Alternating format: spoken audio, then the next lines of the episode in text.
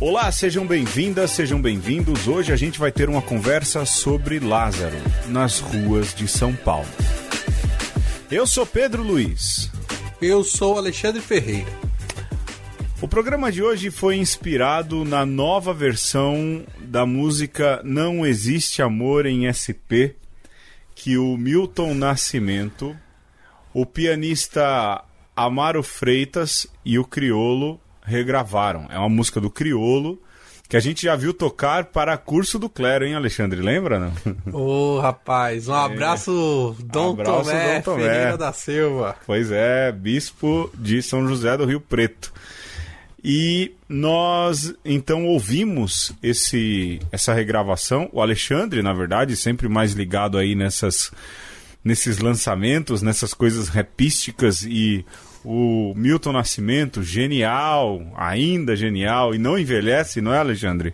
A cabeça jamais. A, e a aparência também, porque parece também o mesmo não. Bituca de sempre. e então regravaram Não Existe Amor em SP. E o clipe é de uma força avassaladora, não é, Alexandre? É, o clipe, o arranjo. Sim né, minimalista, é tudo muito cru e, e, joga muito na nossa cara aquilo que é uma realidade que tá aí e muitas vezes a gente não quer ver. E isso fez então com que a gente pensasse: será que a gente consegue construir um programa a partir desse clipe, dessa música? É lógico que você vai ouvir então no meio do programa essa música nova, o que é velha, não é? Já não é uma música sempre tão nova. nova assim, mas sempre nova. E aí nós decidimos então nos basear em algo que, na minha conversa com o Alexandre, aqui na, nas decisões de pauta, dizem muito respeito a essa realidade retratada no videoclipe, retratada na música e retratada nesse tempo que nós vivemos. Nós vamos fazer então uma pequena exegese do Evangelho segundo Lucas, do trecho de Lázaro, não Lázaro que ressuscita, mas não, os dois Lázaros ressuscitam no fim das contas, né? É, de certa forma. Em João, Lázaro volta do túmulo. O Lázaro do Evangelho segundo Lucas ressuscita, vai mesmo para a vida eterna. Então a gente vai fazer aí um exercício de exegese de um texto e depois vai prologar a conversa como nós sempre costumamos fazer. É isso, senhor Alexandre Ferreira? Isto mesmo. E é, também a gente não pode deixar de falar da nossa intenção, que é também sensibilizar você que nos ouve a pensar nesses irmãos de rua. Né? Então, desde já nós queremos já conclamar você que está em casa, você que está trabalhando pela força do dever, é, não esquecer daqueles que não têm trabalho, não têm casa, que muito provavelmente não vão conseguir auxílio do governo, que está chegando o frio de São Paulo de verdade. Então, é, a nossa intenção é essa, né? Desde já, de partida, tocar nesse assunto que é, dói no, no, meu coração quando eu penso, e tenho certeza que dói no do Pedro também, Sim. e a gente espera que é, você é, se irmane conosco na dor para a gente pensar saídas. De modo que a gente mostre que existe amor sim, não só em SP, existe amor em qualquer lugar em que exista no mínimo um ouvinte de uma conversa. Agora é hora de a gente exercitar mesmo o amor e colocar em prática porque o cristianismo Aliás, eu estou aqui com uma citação do João Batista Libânio na minha frente, que estou usando na dissertação, e ele diz isso. Olha. É, enquanto esse novo cristianismo não levar a sério o segmento de Jesus Cristo no compromisso com o irmão e com tudo o que isso significa, ainda não se vive verdadeiramente o núcleo cristão. Aliás, a gente poderia fazer um programa um dia sobre João Batista Libânio, não é, Alexandre? Opa! Ah, é. a gente já fez o Comblan, por que não do é, Libânio? Do Libânio do Libânio, sem dúvidas. Bom, vamos pro tema, Alexandre. Vamos.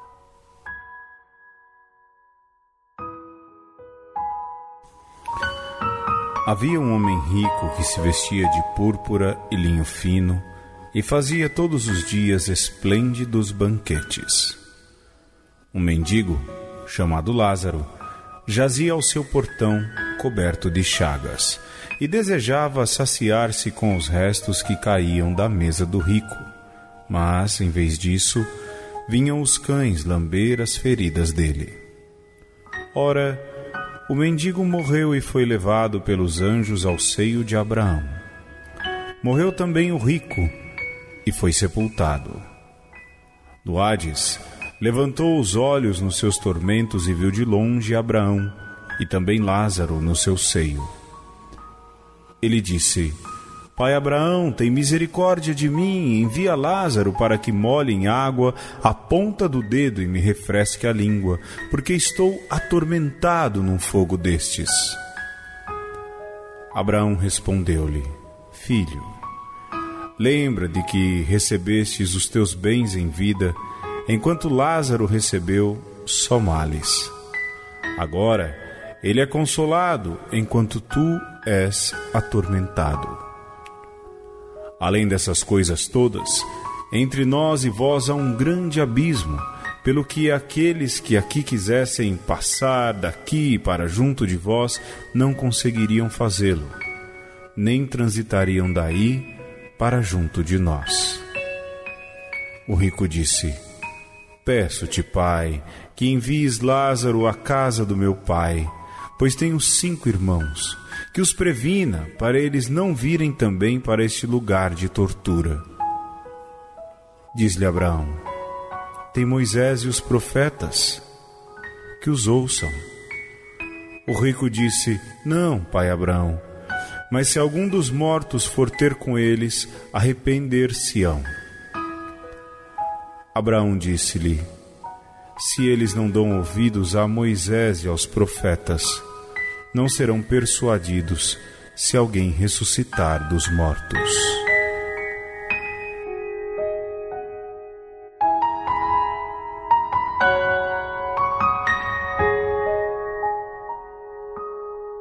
Alexandre, esse trecho que eu li da história de Lázaro, a parábola do rico e de Lázaro, foi da Bíblia do Novo Testamento, os quatro evangelhos. Olha que coisa interessante.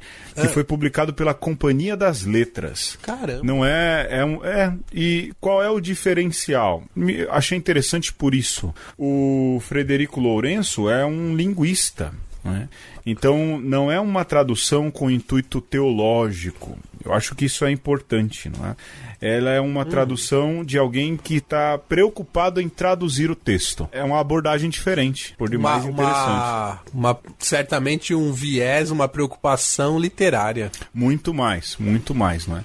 Aliás, não é? Se vocês querem uma dica de quem faz análise literária teológica, é o Jack Miles. Eu não sei se você já viu esses livros, Alexandre. Um chama Jesus e o outro Deus são ele faz uma análise literária da, da, da, das Sagradas Escrituras, né? E tenta construir ali alguma, alguma teologia em cima. A, companhia é, a das... Bíblia do, do Peregrino também é assim. É, é, é uma Tem boa... uma preocupação literária. Sim, sim, sim. Então, tá aí, a gente ouviu então o Frederico, a tradução, né? A gente ouviu São Lucas é, na tradução do Frederico Lourenço. Alexandre, o Evangelho de Lázaro, vamos chamar o, a, o trecho de Lázaro, Lázaro. O evangelho é sempre de Jesus Cristo, a boa nova Sim. é de Jesus Cristo. A é... história de Lázaro. Exato, a parábola, né? Então, assim, primeiro de tudo, acho que vale a pena a gente dizer muito rapidamente que isso é uma parábola, né? É, aliás, Sim. o Evangelho segundo Lucas é rico em parábolas e Jesus usa essas histórias para ilustrar alguma coisa, não é?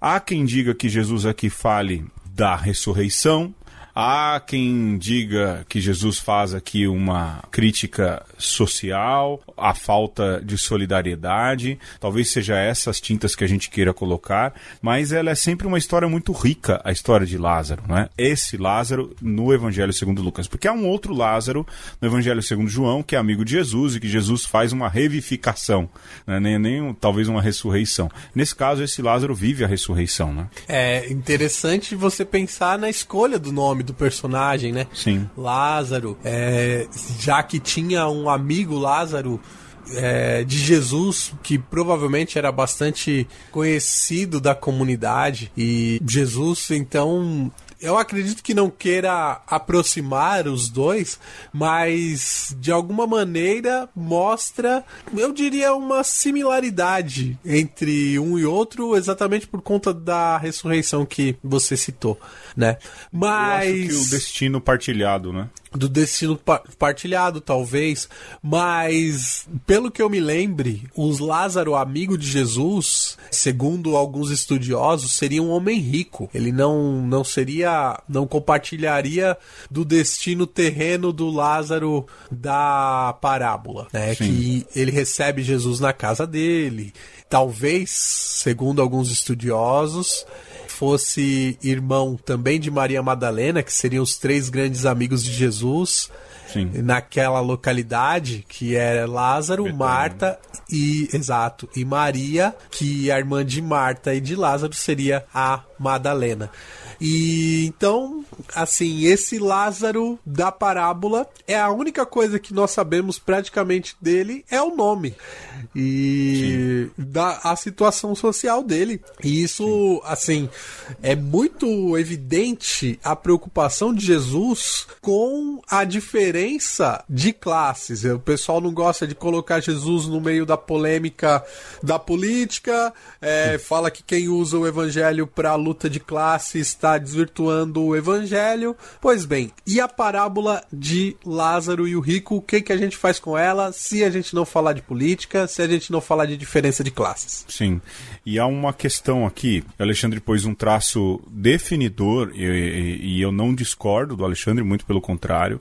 É muito difícil ler todo o evangelho é, e não perceber que Jesus diz claramente sobre a opção pelos pobres. Não há como fugir disso. Não há como fugir disso. Há uma opção pelos pobres. E dentro desse discurso, não é? Dentro desse discurso, é importante lembrar que neste capítulo Jesus está falando do dinheiro, não é? E mais do que isso, Sim. ele usa uma palavra delguma, que aqui estou usando a nota do tradutor e, e me chamou a atenção no capítulo ele usa a palavra bdelgma, isso no, no anterior, né, no versículo 14 e 15, né, e Jesus fala de uma abominação.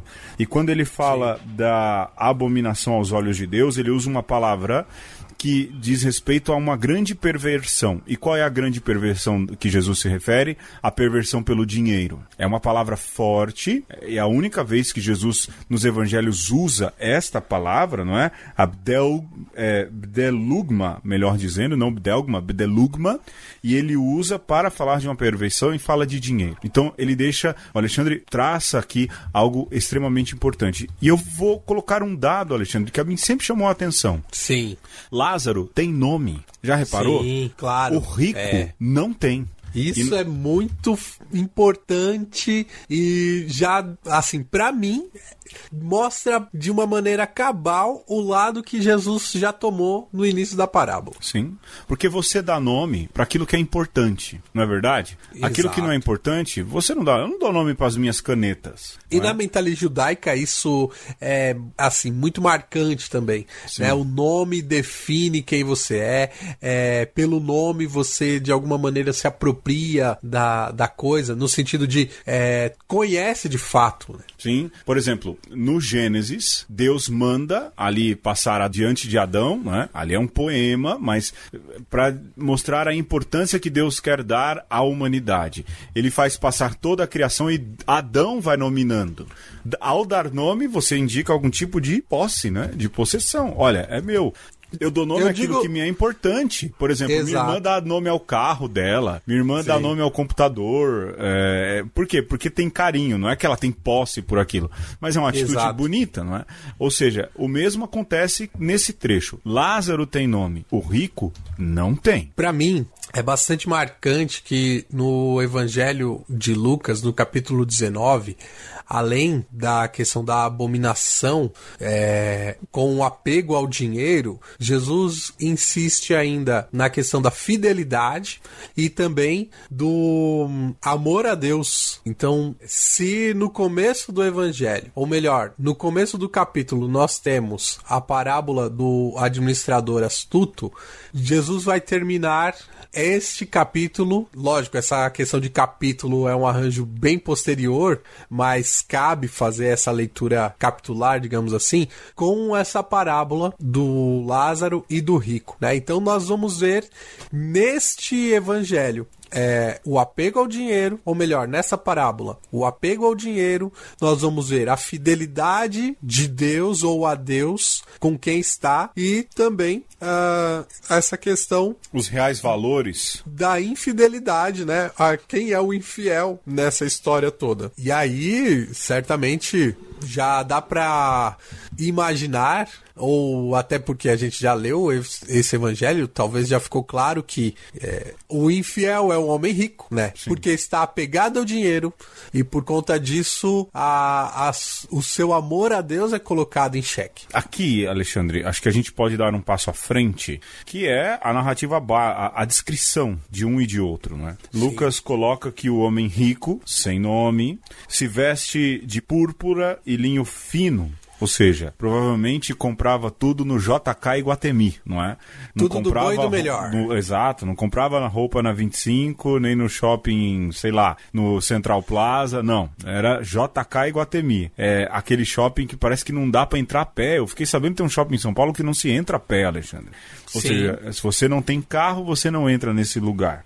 Né? E, há um, e que vive todo dia de lindos banquetes. Né? E há um pobre, um mendigo chamado Lázaro, e também Lucas carrega não é?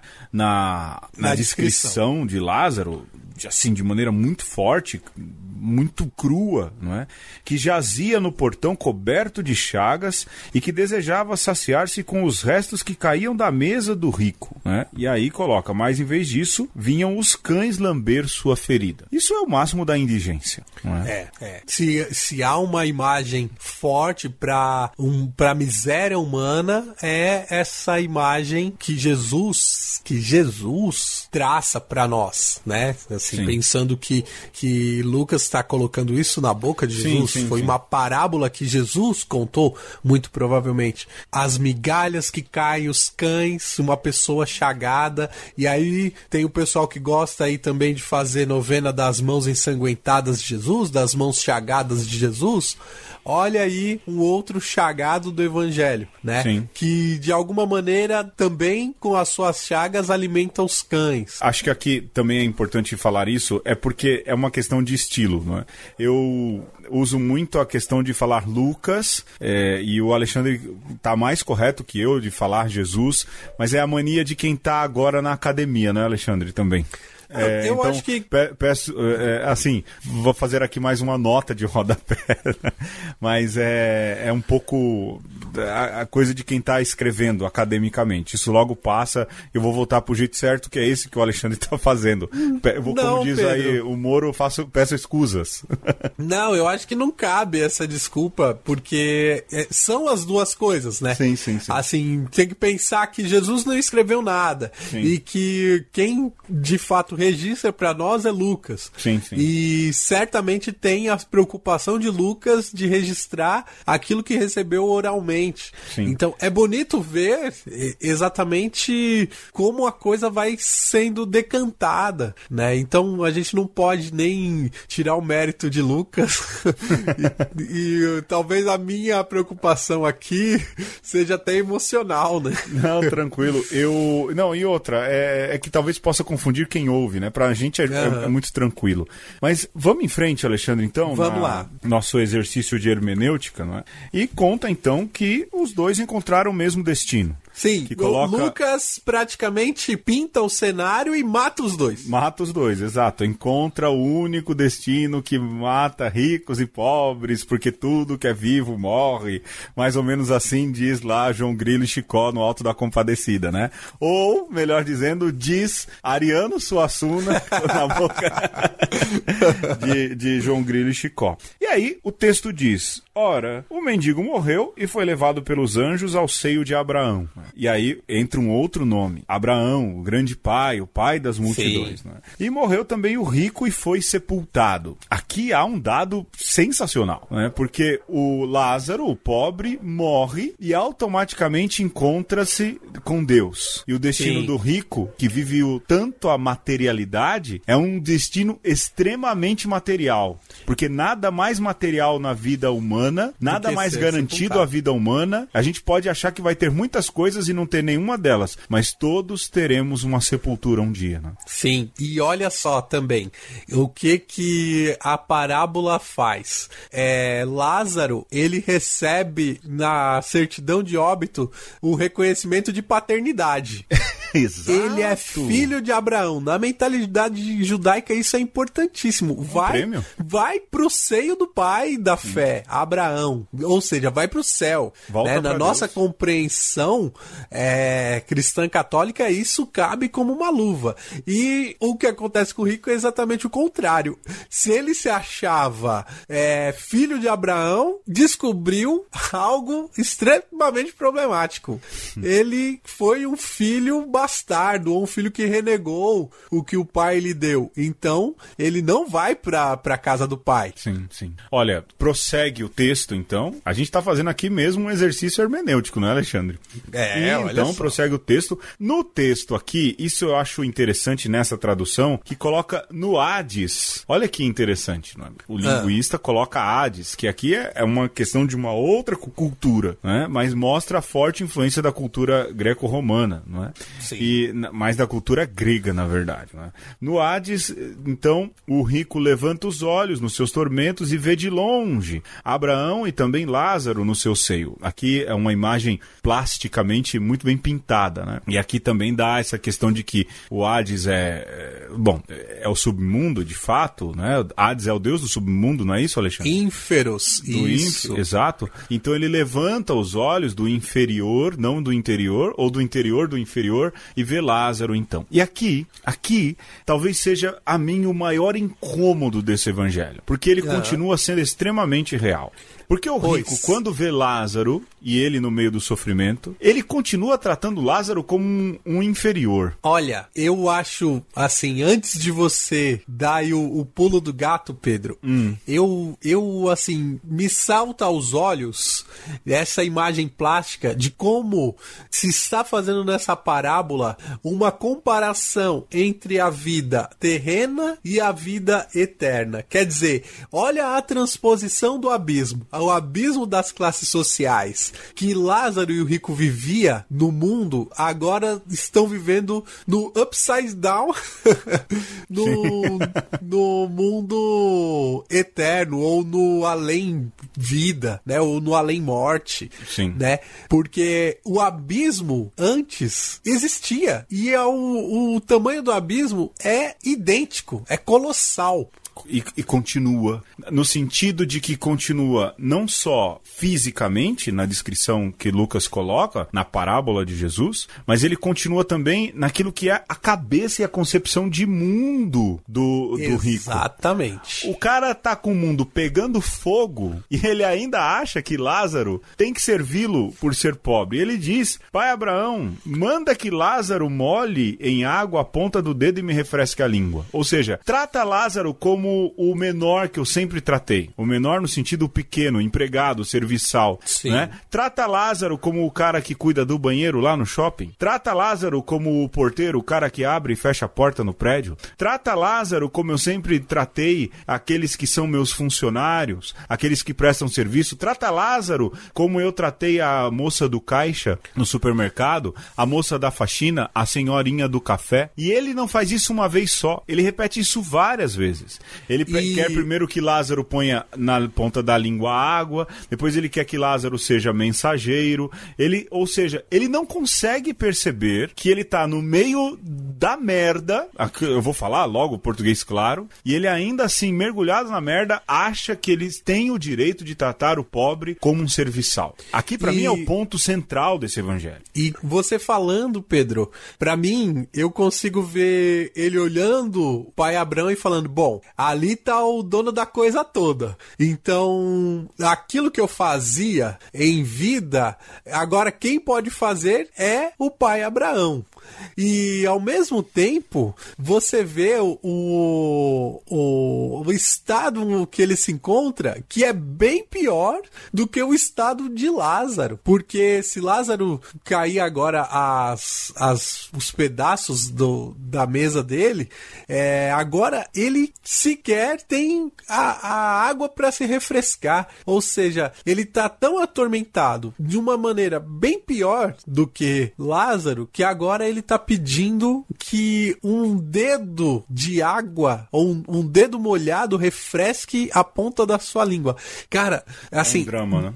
Se você pensar isso na sua pele, se você pensar a sua língua ressecada de tal maneira que você pediria para alguém molhar o dedo na água e, e, tocar com o dedo úmido na ponta da sua língua, dá para sentir as cosquinhas da, da, da, da fagulha, da chama torrando o seu couro. Sim, sim. Agora, lembrar, eu acho que aqui a gente poderia é, um pouco já caminhar para os despatrocinadores, Alexandre. Lembrar que isso não tem a ver com lei do retorno. Ah, né?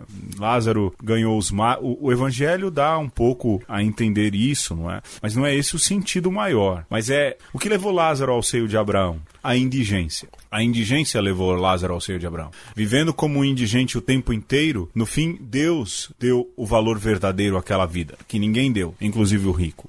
E o que levou o rico ao inferno? Um outro, uma, a opulência. A né? opulência. Mais do que isso, Alexandre, a indiferença. A indiferença. A o indiferença. abismo que ele ajudou a cavar entre Exato. ele e o irmão. Né? Esse abismo, esse abismo gigantesco existente entre um e outro, quem cavou, e bem disse o Alexandre, foi o homem rico. A gente vai ouvir agora essa música. Lhe convido a ouvir mesmo, não tanto correr para frente. E por mais que a gente não seja rico, pelo que eu sei, a gente não tem ouvintes ricos, não é? Senão já tinha ajudado Sim. a gente a pagar o servidor até, né? Pense, talvez não seja a riqueza material opulenta, mas talvez a gente viva verdadeiramente em nossos tempos e a gente vê isso muito acontecer, gente com a cabeça bem parecida com a desse homem sem nome, que vive na indiferença, pensando tão somente em si e nesses tempos de isolamento social desta pandemia terrível que assola o planeta, a gente vê muitos comportamentos como esse surgindo. Vamos para os despatrocinadores, Alexandre? Vamos, assim, eu só gostaria que é, você que vai ouvir essa música que me toca muito desde a primeira vez que eu ouvi e o que dói muito é que ela narra com uma brutalidade imensa uma realidade que a gente vive e ao mesmo tempo casa muito bem essa parábola que também é brutal. E veja, a gente vai ouvir essa letra do criolo que diz que os bares estão cheios de almas tão vazias, onde a ganância vibra, a vaidade excita e você consegue enxergar nesses bares cheios que a gente sabe muito bem quais são este rico, opulento e indiferente, né? E aí quando você pensa na cidade de São Paulo, epicentro de uma epidemia que nós estamos vivendo, uma pandemia que nós estamos vivendo aqui no nosso país, você percebe quantos ricos existem e por que a gente pode cantar. Se nós olharmos só para essa realidade que de fato não existe amor em SP. Existe amor? Não existe amor? Como é que a gente enxerga o amor nessa cidade que a gente vive, né? Eu e o Pedro e talvez é, alguns dos nossos nove ouvintes. Então, é, que a gente possa, nessa poesia, ir enxergando Lázaro, o rico, e, por que não, Deus também a, agindo nessa nossa realidade. É isso, a gente volta daqui a pouco.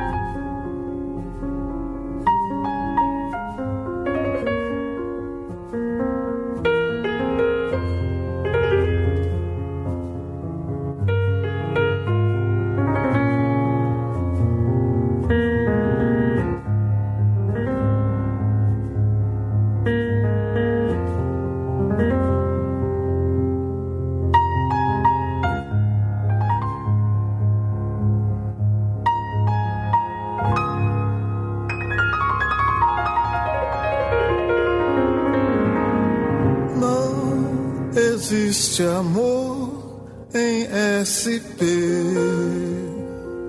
Um labirinto místico, onde os grafites gritam, não dá pra descrever numa linda frase de um postal tão doce. Cuidado com doce, São Paulo é um buquê. Buquê são flores mortas, num lindo arranjo, arranjo lindo, feito pra você. Não existe amor em SP. Os bares estão cheios de almas tão vazias. A ganância vibra, a vaidade excita. Devolva minha vida e morra afogada em teu próprio mar de fel. Aqui ninguém vai pro céu.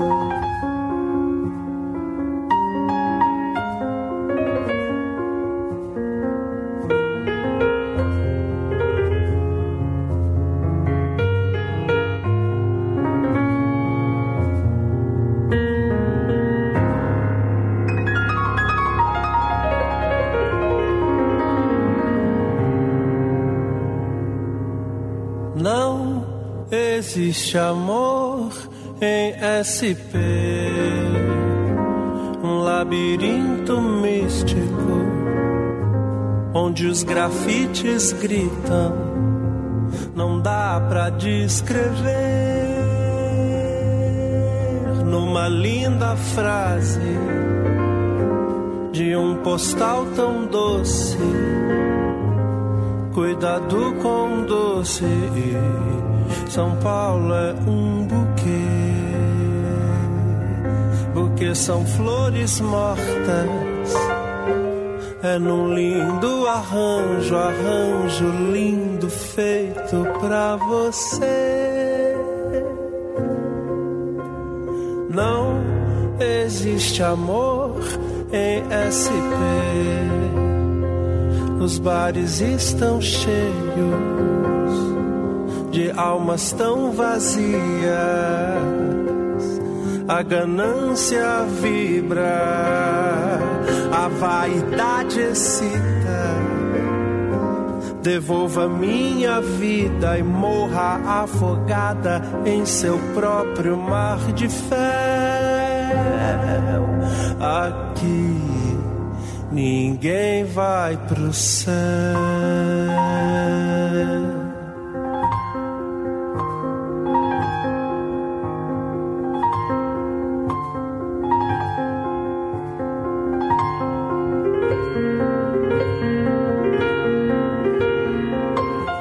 Precisa morrer pra ver Deus, não precisa sofrer pra saber o que é melhor pra você.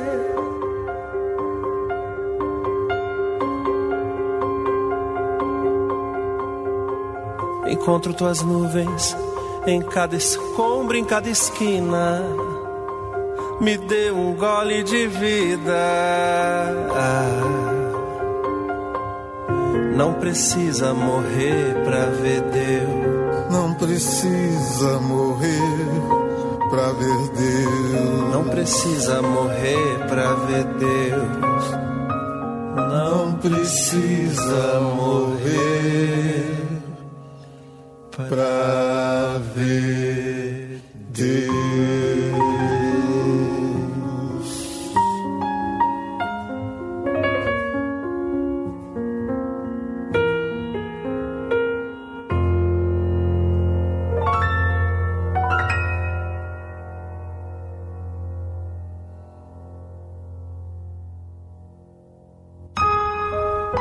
das palavras que sempre me impressionam desta parábola de Jesus é a palavra abismo. Você está ouvindo a voz do padre Simone Bernardi, que gravou uns áudios pra gente falando da experiência dele lá no Arsenal da Esperança nesse tempo de quarentena. Mas primeiro, como um padre muito bom e querido, a gente pediu para ele comentar sobre esse texto do Lázaro e o homem rico. Depois da morte havia um abismo impossível de atravessar entre Lázaro e o rico.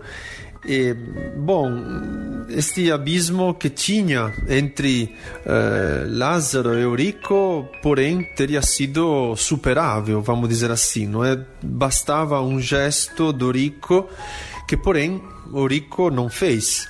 Só que aquela omissão acabou cavando para a eternidade um abismo eh, que se tornou insuperável depois. Então, eh, me faz pensar, não é, o fato que a salvação eh, está exatamente nisto, na, na vontade, na compaixão, no desejo de, de superar este abismo eh, antes que se torne abismo. Agora, durante esta vida, nós temos uma oportunidade irrepetível que é a nossa vida, eh, não para dar as migalhas, mas para reconhecer em quem neste momento está numa situação difícil, e isto pode acontecer com qualquer um. Acho que neste tempo de pandemia eh, isto se torna ainda mais evidente eh, a mim mesmo.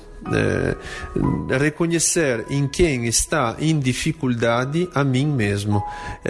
Isto me leva a fazer aquele gesto eh, que às vezes eh, eu faço porque ah porque tem que fazer o bem não o outro sou eu então aí não tem mais uh, o dever apenas, tem uh, reconhecer que eu sou responsável pelo outro. Uh, se eu estivesse naquela situação, gostaria de ser ajudado, ponto.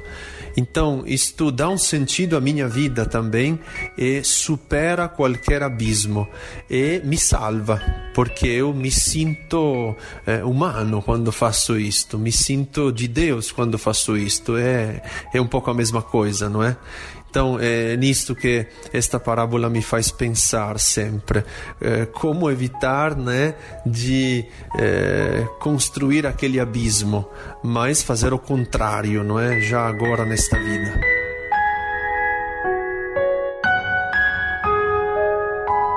Nesse episódio nós estamos falando sobre Lázaro nas ruas de SP e você acabou de ouvir Criolo, Milton Nascimento e Amaro Freitas, Amaro Freitas, com o seu piano nos brindando com essa versão de um clássico da música nacional, de um dos maiores rappers da cidade de São Paulo. E é isso, nós estamos aqui pensando a partir da parábola de Jesus sobre a realidade dos nossos irmãos de rua, né? Aqui de São Paulo. A gente vai, nessa segunda parte, nos determos nessa realidade. É. A gente fez uma, uma exegese do texto, não é? Foi um, um exercício de exegese, de esmiuçar e comentar, mas o melhor do evangelho é a capacidade que ele tem de se tornar vida, não é, Alexandre? E o quanto essa parábola, Sim. neste tempo de pandemia, ela ganha mais vida ainda. Dizem que a população de rua hoje em São Paulo está na casa dos 24, 25 mil pessoas. O padre Júlio Lancelotti, que é o vigário para o povo da rua a, da Arquidiocese de São Paulo, afirma que esse número é muito superior. E verdadeiramente quem anda pela cidade sabe o quanto esse número cresceu, porque são evidências que saltam aos olhos, né, Alexandre? Por exemplo, um paralelo básico e rápido fala-se muito de subnotificações das mortes por causa do Covid-19, mas a evidência está nos cemitérios, né, Alexandre? A evidência está nas UTIs lotadas. Sim. Então, Sim. por mais que os números sejam subnotificados, a, aquilo que é evidente não precisa de provas, não é isso que se diz na filosofia, não é? E o número de moradores de rua é superior é, e... a esses 25 mil com toda certeza. Né? E mais do que isso, a, as estatísticas elas servem também para que nós fiquemos nublados uma nuvem abstrata. Mas quando você começa a olhar para o lado e ver é, que ficou sabendo que teve um vizinho que morreu, que o parente de alguém próximo a você, né, de um amigo também morreu, isso vai deixando de ser subnotificação e começa a ser de fato luto. Espero que para você é um luto pequeno é talvez um luto distante, Sim. mas ainda assim um luto. O que a gente pensa enquanto morador de rua, né, se a gente pode usar essa palavra, morador de rua, na cidade de São Paulo, é que a subnotificação também não pode tapar o sol com a peneira, que é algo que nós vemos quando andamos nas ruas da cidade, quando estamos desprotegidos de certa maneira maneira é, das nossas gaiolas de ferro que são o nosso carro, porque essa realidade ela vem para perto Sim. e aí você não pode ignorar. É, eu acho que essa correlação que você fez de subnotificação de morte de Covid e subnotificação da população em situação de rua é geralmente esse o termo que, que a turma que trabalha nessas pastorais costuma usar é, que essa subnotificação ela mostra também o quanto a gente é insensível a essa realidade. Aquilo que o Alexandre também dizia. O Covid ele se torna uma ameaça se ele bater no vizinho da minha rua. O Covid-19, o COV-SARS-2, esses nomes todos que o novo coronavírus tem, se torna algo incômodo quando um desses números está é, tá muito mais perto de mim. E é o que a gente vê, infelizmente. É? O que a gente vê de testemunhos a gente fala de São Paulo, mas a gente pode ampliar um pouco para o Brasil. O que a gente vê de, de testemunho de gente que age como o homem rico, e lembrem-se, esse tipo de atitude de indiferença gera um anonimato no coração de Deus por parte de quem o faz, brincando com essa situação. A indigência, né? Acho que, que a gente está falando de indigências, né, Pedro? A indigência da, da pandemia, ela se assemelha com a indigência da falta de moradia, com a indigência de falta de trabalho. E a gente fica endurecido na cidade de São Paulo e talvez nós estejamos enfrentando mal todo esse desafio da quarentena exatamente porque estamos já bastante endurecidos.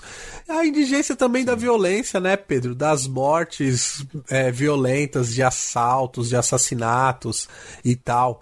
Mas e, e, aí você lembrava das mortes, das covas que se abrem.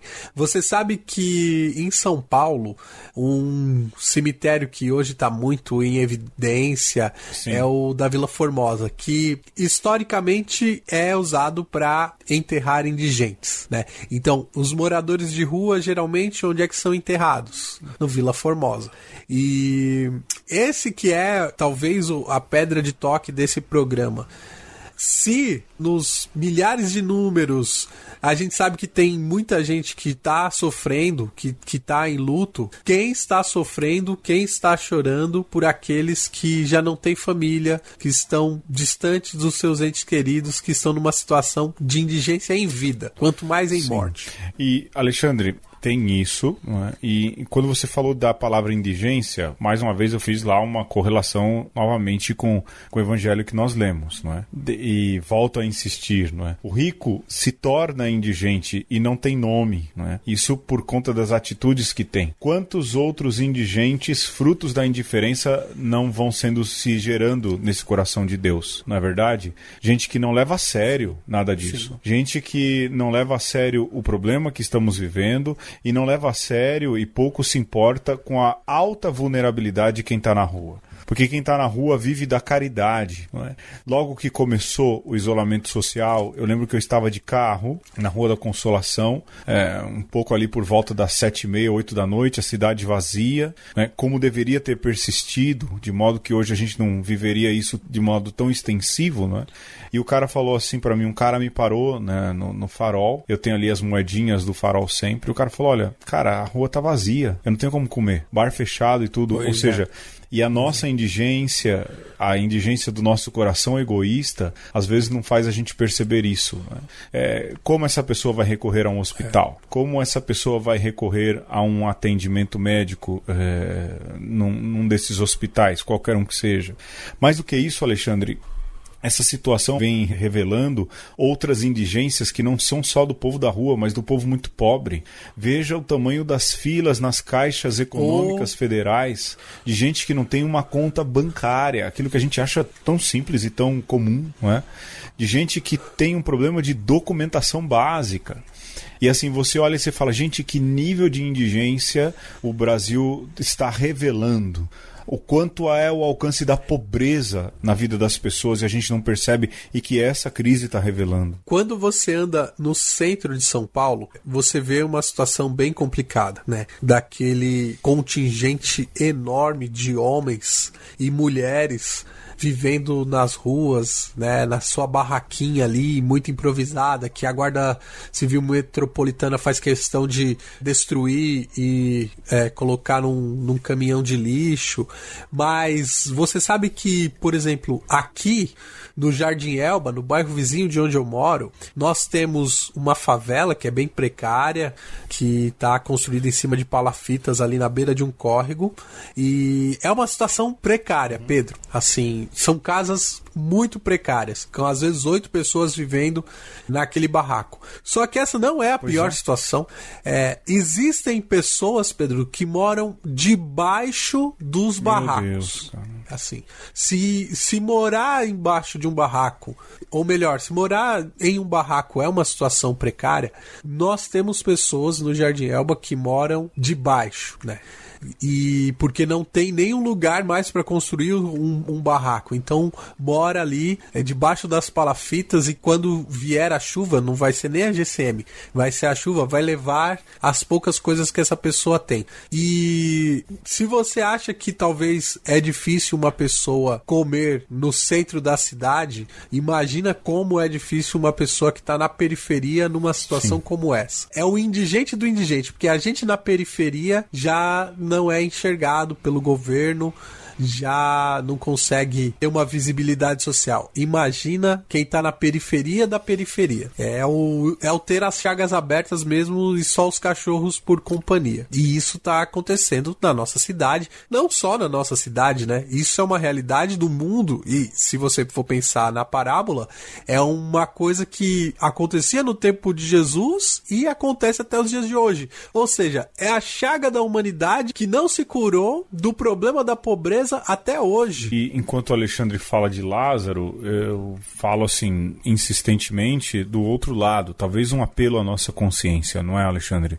É, me permita fazer isso, não é? Mas a gente vê o quão insensível estão os corações nesse tempo. Sabe, é uma coisa que me dá. A gente falou tanto de esperança nos outros programas, de manter um astral bom, e a gente quer manter sim, mas a gente precisa fazer um apelo a nós mesmos. É, a quantas anda o nosso coração nessa época? A gente fala de corações bons, de corações generosos, e de fato há, há muitos exemplos de corações generosíssimos, mas o que parece, eu não sei se é uma impressão minha, é que há muita gente se comportando como o homem rico incapaz de perceber a gravidade do momento, uhum. incapaz sim, de perceber sim. o quanto vão sofrer os pobres. E nessa cadeia de pobreza vão sofrer os que estão nos barracos e os embaixo do barraco. Vão sofrer aqueles que estão no centro de São Paulo.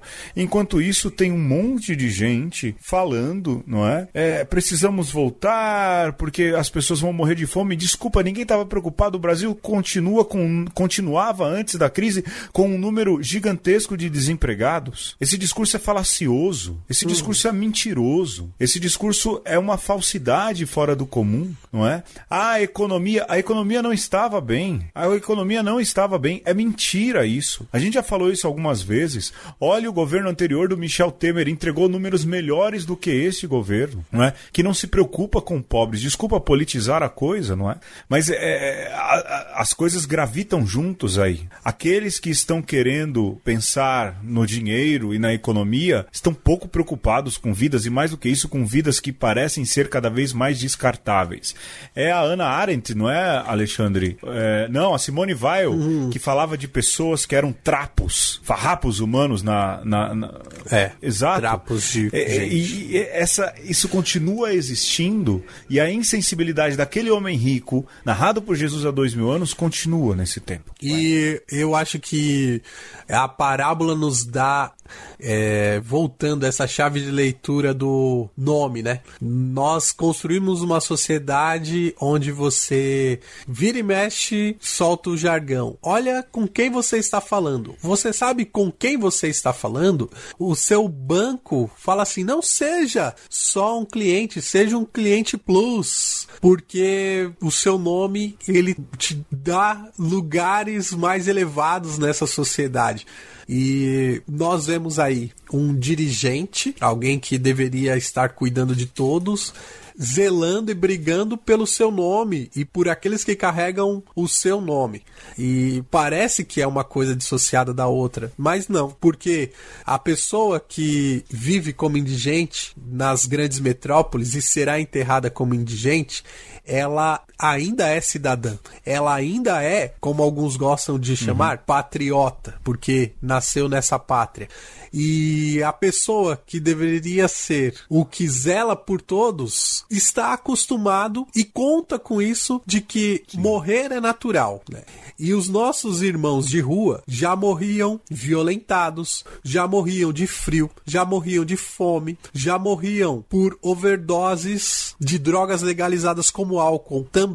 E para essas pessoas, se vai morrer alguns a mais, uns a menos, é. não tem problema. E é este o tamanho do abismo que a gente está vendo sendo casa, cavado, né? Não é trincheira, não é cova simplesmente. Nós estamos cavando e estamos tendo a possibilidade de ver um fundo do poço de uma cisão social que ou a pandemia nos ajuda a superar, porque olhamos para essa nossa miserabilidade, ou nós vamos usar dessa desculpa para continuar cavando ainda mais esses poços de indiferença.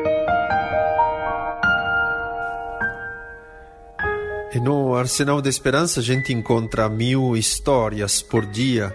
E desde que começamos foram mais de 63 mil pessoas que passaram por aqui. E são pessoas, não são números. A gente não gosta aqui muito no Arsenal de falar de homens de rua ou de povo de rua, apesar de ser até essencial porque permite não é de identificar uma população que é, seria invisível não é se não fosse por esta terminologia que é usada. Mas depois no dia a dia a gente vê e isto me impressiona sempre muito de como é, a pobreza pode ter o rosto de qualquer um é, a grande maioria das pessoas que passam pelo arsenal que a gente vê nas ruas é, deitados, não é, num pedaço de papelão, é, tem um nome, tem um sobrenome, é, torce para um time de futebol, tem uma tia em algum lugar que cuidou dele, uma família, um filho,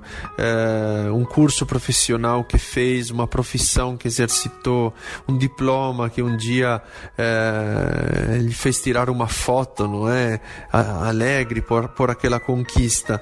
É, então às vezes tudo isto deixou de ser amado.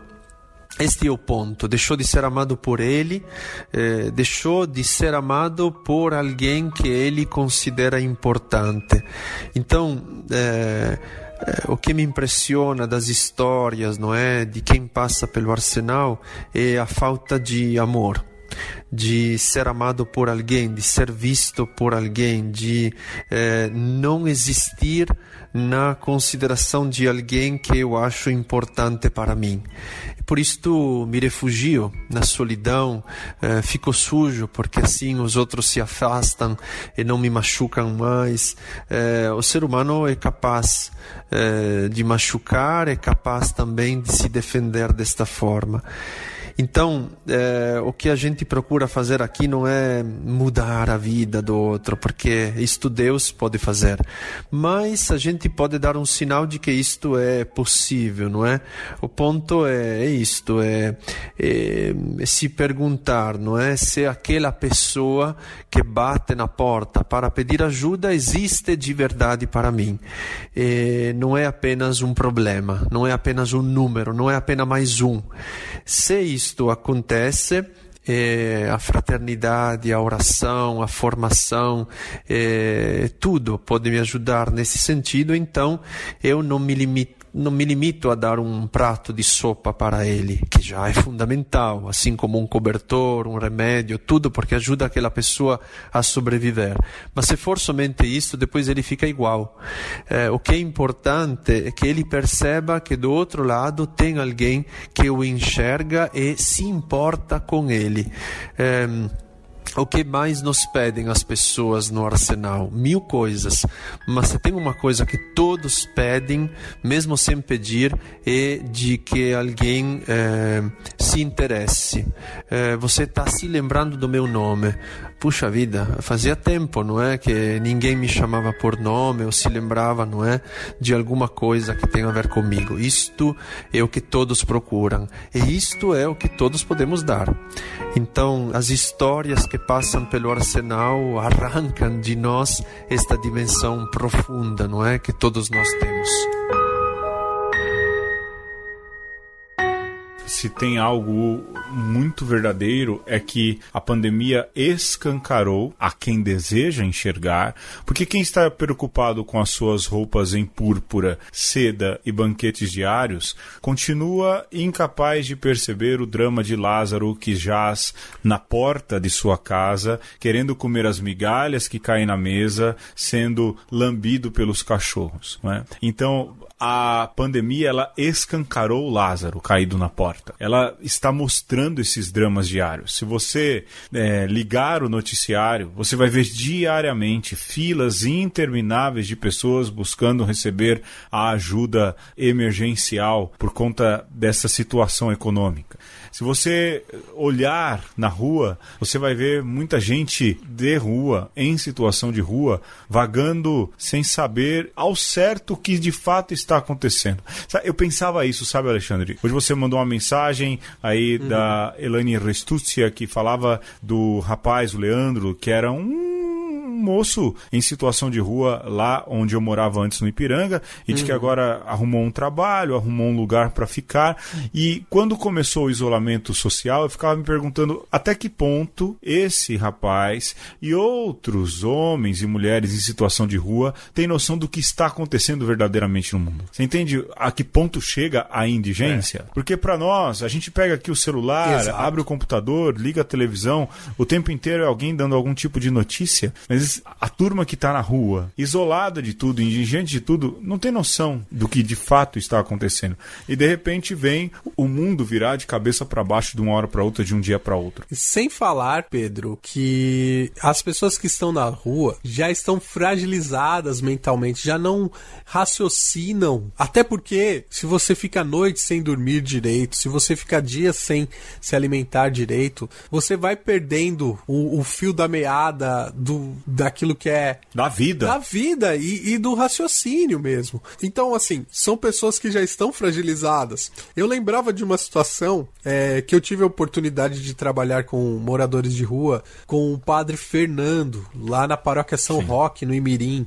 E eu lembrava de uma situação, Pedro, de um moço que tinha problemas mentais e ele dormia debaixo de uma goteira, Pedro. E num dia Nossa. de chuva, ele não tinha capacidade, discernimento de mudar o lado, o, o lado onde ele ele estava é, dormindo, talvez entorpecido por alguma substância, enfim.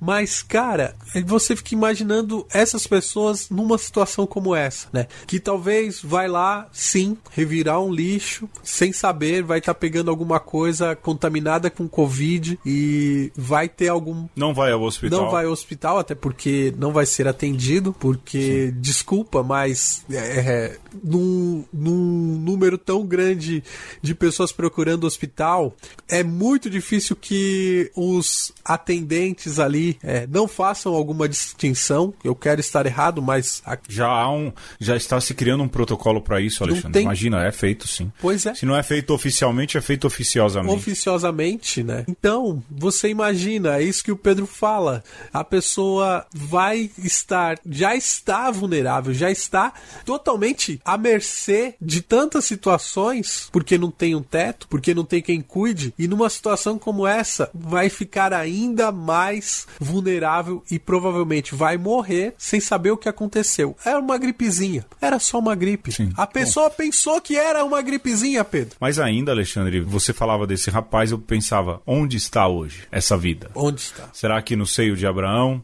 Ou será que vivendo as agruras de uma cidade que parece que não existe amor?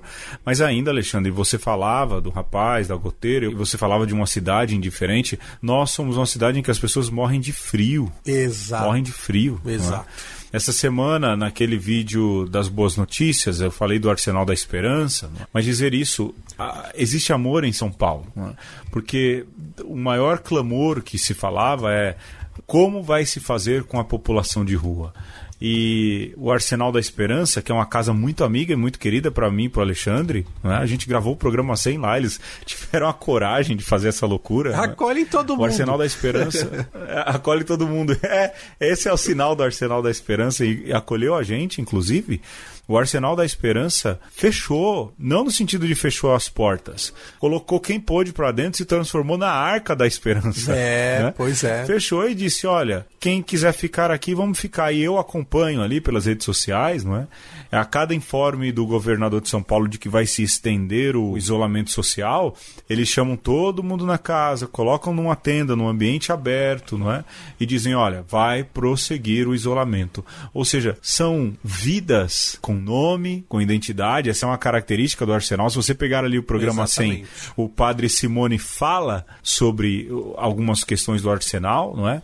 A gente sabe do trabalho dessa turma e esse é um exemplo do quanto você pode dar dignidade à vida humana. Às vezes a gente já falou muito isso e eu já falei em tantas ocasiões que já não lembro mais, mas eu lembro da música Haiti do Caetano Veloso, Sim. em que ele fala do religioso que vê vida no feto, mas não vê no marginal. né? Ou não vê, por exemplo, uh, naquele que está na rua. Há muita defesa pela vida e muitas vezes no defender a vida se esquece da vida que está morrendo do seu lado. Lázaro. Muita defesa e ao mesmo tempo muita escusa. Você Sim. defende a vida, mas aí você faz um puxadinho, coloca uma vírgula. Porém, né, nessa e nessa condição, eu vou ficar, vou me abster da defesa. né? E eu É que se fala de, de vidas indefesas, né? Exato. Mas você quer uma vida mais indefesa do que alguém que está na rua? Eu- À mercê do tempo? Eu diria mais, Pedro. Assim, você falava que em São Paulo tem gente que morre de frio e morre. E não só quem não tem um teto. Tem gente que tem, tem teto também e morre. Porque se você não tiver dinheiro para pagar a, a conta de luz, você não faz uma comida quente, se você não tem dinheiro para pagar o, o botijão de gás, você morre com a barriga fria também. Se você não tem como comprar um cobertor, enfim. Mas em São Paulo tem gente que morre também pela covardia, né? Porque eu tô imaginando que se antes da pandemia já tinha gente que maltratava morador de rua, que quando alguém que está na rua chegava perto da sua casa, fazia de tudo, de jogar água, de chamar a polícia, de soltar os cachorros em cima. Você imagina agora, Pedro, a cabeça dessa pessoa que vai pensar assim: nossa, mas tem um morador de rua, um mendigo aqui na, na minha porta. Vai que ele tá com aquela doença maldita. Nossa. Bom, as ruas estão vazias, não tem ninguém olhando. Rapaz, assim, a indigência serve também para que eu possa me esconder atrás do anonimato e fazer o mal para uma fazer pessoa, maldades. né? Para uma pessoa que eu acho que está me ameaçando com a sua simples presença, que é diferente da minha, porque eu não enxergo como igual. Olha, e Alexandre, falando isso, a primeira audição é você falar assim: nossa, cara, mas é pesado. Então, é pesado, mas a gente sabe que é perfeitamente possível de acontecer. A gente vive num país em que, para brincar, jovens tacaram fogo num índio. Sim. A gente vive num país em que volta e meia é, aparece gente em situação de rua sendo assassinada. A gente mora num país em que homossexuais foram atacados com lâmpadas fluorescentes na Avenida Paulista e gente morreu por ser homossexual. Ou seja, se vidas que têm nome, alguma. Não que as outras não tenham significância, mas nessa sociedade em que a gente tem, em que a gente coloca preço e valor em tudo, se tem gente que tem nome e valor, morre atacado, imagine esses que são colocados na indigência. Imagine esses que não têm nome, é. que não têm número de cartão social, não tem RG, não tem conta bancária para receber ajuda, é só mais um número, é estatística, subnotificado esses correm o risco e ficam à mercê da maldade humana, já que às vezes a bondade humana não se manifesta tanto.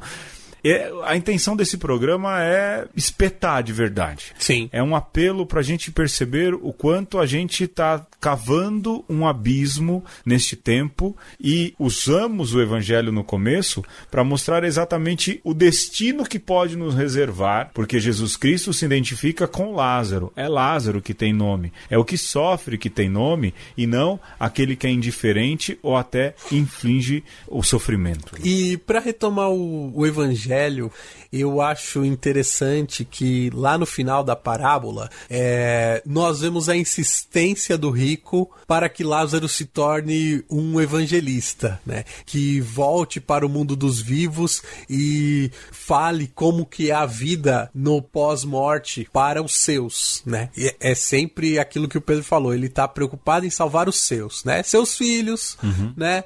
É, o 01, 02, o 03 e assim por diante. E Abraão, né, que é o interlocutor do rico, fala: bom, eles já têm lá a lei, já tem os profetas, é, já tem o evangelho, ou seja, já sabem o que fazer. E tem até uma conversa. Tem...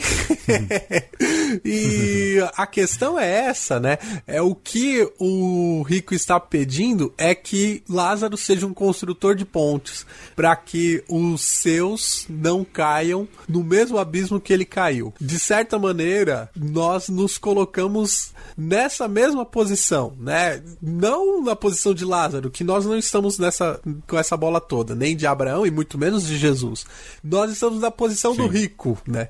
E a nossa ideia, e assim queremos, e, e assim é, deveria ser cada um que lê a parábola do Lázaro e do rico, era se colocar nessa posição de construtor de pontes, de diminuir os abismos, né? Esse mandato que o, o rico faz deveria servir para nós, porque o próprio Jesus também está querendo nos alertar a isso. Olha, se você consegue enxergar alguém que está aí debaixo da sua mesa catando migalha, transponha o abismo da indiferença. Se você sabe que na cidade de São Paulo está acontecendo acontecendo algo de muito sórdido, não seja conivente. Há duas oportunidades de a gente sair no final dessa história toda, não é, Alexandre? Com nome ou sem.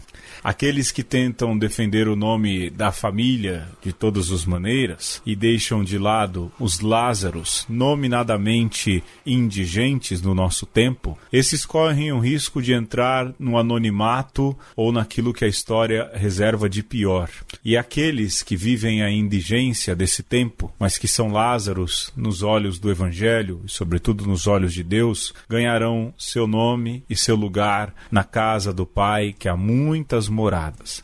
A história tem os olhos sobre nós nesse momento. Se fala muito de que nós estamos vivendo um momento histórico, estamos mesmo. Sim. Daqui a alguns anos, isso tudo que a gente está vivendo será escrito nos livros de história. Cabe a nós não sermos anônimos e cuidarmos daqueles que vivem o anonimato e a indigência. Estou fazendo essa correlação com nomes. No final, como chegaremos, como a igreja vai chegar, como o cristianismo vai chegar, depende muito do modo com o qual nós agirmos. A história tem os seus olhos sobre nós nesse momento. Há muitos indigentes Lázaros vagando e há um risco de a gente não perceber no nosso egoísmo e na nossa indiferença esses que morrem parceladamente no nosso tempo. Como ajudar? É claro que tem mil maneiras de ajudar. E hum, eu posso dizer onde fica o Arsenal, na rua Dr. Almeida Lima 900, para vir aqui e deixar uma doação de alimentos, de produtos de limpeza, de produtos de higiene e para quem puder também contribuir com um depósito, não é? Pequeno, grande. É, isto é possível e temos todas as informações na nossa mídia social e no nosso site Arsenal da Esperança. É procurar para fazer. Mas não é só um fazer. É uma verdadeira maneira de ajudar. A gente usa uma palavra no arsenal que é restituir. Não porque a gente tenha roubado e, portanto, tenho que devolver. Restituir no sentido de perceber que se eu tenho alguma coisa, um conhecimento, tempo, temos bastante tempo nesse período, eh, um talento, eh, a possibilidade de ter estudado, não é apenas meu merecimento. É alguém que me doou isto é alguém que eh, criou as condições para que eu pudesse ter a possibilidade de estudar, de conhecer, de aprofundar, de desenvolver aquele talento. Bem, como isto foi um dom, então nós podemos multiplicá-lo. Como? Colocando este dom à disposição dos outros. Nestes dias, eh, eu vejo pessoas inventando iniciativas de casa a partir daquilo que eles sabem fazer. Então, uma pessoa que sabe cozinhar inventa uma aula de cozinha online, eh, paga por quem pode pagar e depois devolve este dinheiro, restitui ao arsenal de esperança para que pessoas possam comer. É um exemplo, hum, poderíamos dizer muitos outros. Eh, neste período e sempre, restitua o que você recebeu como dom. Se a gente tem um pouco de tempo para pensar, vê quantos dons nós recebemos. Bom, restituir é uma maneira de eh, transformar o mundo. O arsenal da esperança é fruto da restituição de alguém, sempre. Bom, Alexandre, acho que aqui a gente podia terminar já vamos, o programa, né? Vamos terminando. E a gente promete na semana que vem levantar mais o astral de vocês. Sim. Né? Mas a música nos interpelou a ter essa conversa, né, Alexandre? Sim, e, e é isso, né? Nós somos seguidores daquele que ressuscitou dos mortos. Jesus dá uma pista né, no final do evangelho de que, mesmo que alguém ressuscite dos mortos, aqueles que não seguem a palavra de Deus não se comoverão. Bom, nós ouvimos a palavra de Deus, somos seguidores do ressuscitado, por isso temos a plena certeza de que a esperança vai vencer, que a vida vai vencer e que todos nós que estamos nesse mesmo barco que é o de Jesus, vamos fazer com que a vida vença, né? Também passa por nós isso, né? Então, essa é a nossa esperança. E é isso, Pedro. Vamos que vamos. Semana que vem estaremos num, numa outra vibe. Não porque também no, isso, isso seja um problema para nós, né? Falar desses temas mais sérios. Não, imagina. Mas porque a gente também é assim. Hora a gente tá mais soturno, hora a gente tá mais luminoso. a gente é gente, graças a Deus, né, é. Alexandre? Não somos super-homens e mais do que isso, a gente tenta viver a humanidade no máximo. Tente ajudar alguém que está ajudando os Lázaros desse tempo em tempo de Covid-19. Procure aí, há uma série de organismos fazendo isso. A gente falou do Arsenal, que tenta aí manter todo mundo dentro da casa, mas há também o Vicariato para o Povo da Rua, a gente fala de São Paulo. No programa que a gente colocou aí, as, as Filhas da Caridade lá de Fortaleza, no Ceará, estão fazendo um baita trabalho com os Lázaros de Fortaleza. No seu lugar aí onde você mora, tenha certeza alguém precisando da sua ajuda, nem que seja financeira, se pode ser